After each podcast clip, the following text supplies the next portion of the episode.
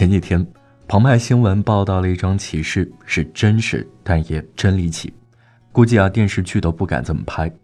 六年前，十四岁的女孩小莫离家出走，在路上被一个老头捡到，用三轮车带回去，锁在家里不让出门。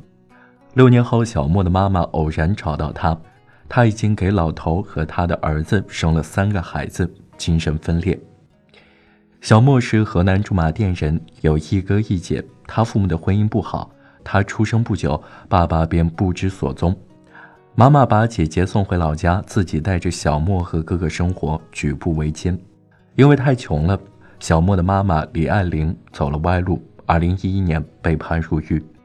之后，十三岁的小莫就辍学了，去一家服装店打工卖衣服，一个月八百块。他实在太小了，又没人管，很快就迷上了上网，常常在网吧通宵，在服装店打工也是断断续续，没钱了就找哥哥要。哥哥起初啊还给点钱，后来发现他上网就开始控制。二零一二年四月的一天，小莫又找哥哥要钱，哥哥不给，兄妹俩吵了起来，哥哥一气之下打了妹妹一巴掌，妹妹便哭着跑了。这一跑就是六年，小莫的命运从此巨变。但当时的哥哥不可能预料到，他以为妹妹去了朋友家，就没当回事。过了很长时间，妹妹还不回来，他开始担心了，到处找她，但是无果。农村孩子法律意识淡薄，不懂报警，他也不敢把妹妹失踪的消息告诉狱中的妈妈。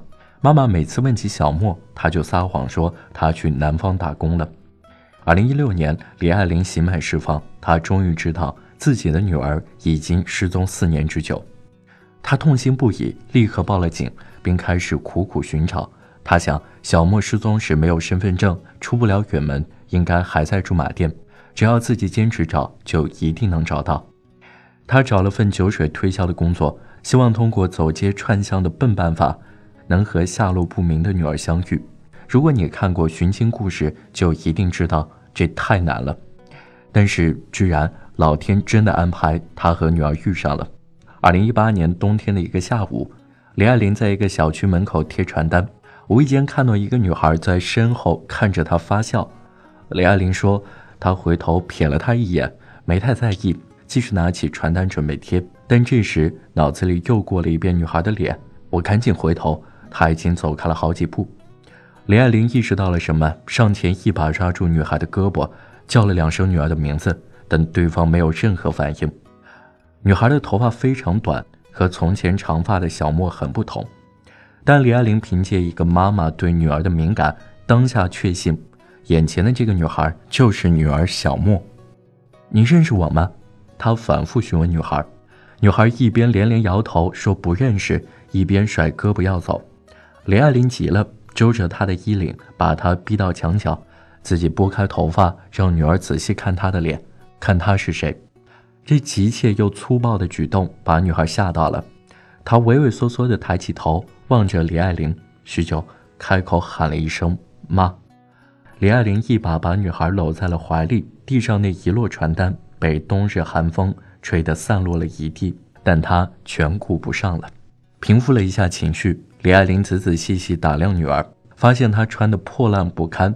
她光脚穿一双拖鞋，上身穿了一件特别破的毡衣，里面的毛衣领口全都开线了，看起来跟要饭的差不多。他心酸地猜到，女儿这几年一定过得不好。跟妈回家。他拉着女儿的手要走，但女儿挣扎着不同意，嘴里喊着“孩子，有孩子”。李爱玲一下傻了，小莫自己还是个孩子。怎么就有了孩子了呢？他报了警，随后警察带着李爱玲母女来到小莫的家。李爱玲惊讶地发现，女儿已经有三个孩子，老大四五岁了，亲子鉴定显示是她和六十多岁的老头郑某的孩子；老二、老三是龙凤胎，一岁多，是她和郑某的儿子生的。李爱玲疼痛不已，她无法想象这些年女儿经历了什么。带女儿回家后，李爱玲很快发现她精神很不正常。曾经活泼开朗、鬼点子很多的小女孩，现在情感淡漠，很少主动说话，也没有办法深入交流，常常独自傻笑。她送小莫去医院检查，确诊为精神分裂症，经过治疗，小莫有所好转，能跟人交流了，但还是会傻笑。他艰难的、支离破碎的跟妈妈说了自己的遭遇。小莫因患精神分裂症，很少与人主动交流，平日里总是一个人拿着手机。二零一八年十一月，警方以强奸罪逮捕了老头郑某。李爱玲一家一直四处奔走，为小莫讨公道。现在。小莫已经回家快一年了，但他的三个孩子都留在了郑家，他从未再见。他很想他的孩子们，也总是问妈妈什么时候接三个孩子回家。李爱玲无言以对。未来他该怎么办？他一点主意都没有。我换位思考了一下，如果我是李爱玲，我也真的不知道怎么办。这个二十岁的女儿精神分裂，经历不堪。小学辍学，生了三个孩子，她的幸福在哪里？还有女儿的三个孩子，他们的未来会好吗？想想心里就一片寒凉。如果时间可以倒流，李爱玲一定会重新选择她的人生，以避免今天的局面。可惜回不去，事已至此，他只能硬着头皮去收拾这残局。可怜的小莫也只能束手接受这破败的人生。那对禽兽父子实在可恨，必遭万人唾骂，法律也不会轻饶他们。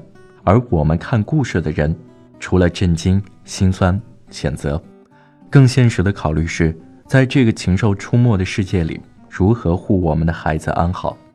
我想，至少有四件事你一定要做到：一、慎重地选择另一半。小莫出生不久，他爸爸就扔下三个孩子消失了。多半是个不负责任的男人，李爱玲选错了婚姻，是之后所有悲剧的伏笔。二，不要轻易生孩子。李爱玲显然是爱小莫的，但仅有爱显然是不够的。婚姻不稳或自己能力不足的情况下，不要随便生孩子，尤其不能生了一个又一个。生了是要负责任的，什么都没有，你拿什么对孩子负责呢？三，给孩子必要的教育。提醒他，世间有禽兽，有陷阱，有不测风云，教会他在当下年龄段基本的自我保护，比如不要离开亲人，不要轻易相信陌生人。四，为父母者必须谨慎。当你想去冒险、去犯错，你必须提前问自己一句：如果出了什么事，孩子怎么办呢？做了父母，你就没有资格任性了。当一个人有了孩子，你就再也不是一个人了，因为会有一个生命会在相当长的时间里依附于你，和你共生，他的命运全在你手中，全靠你保驾护航。你必须想得周到，做得到位，竭尽全力，因为这看似欢歌笑语的人间，隐藏着许多不为人知的荒谬和凶险。谁也不知道，一旦你松开手，你的孩子将跌落怎样的深渊。好了，这就是今天的节目。本篇文章来自公众号李月亮。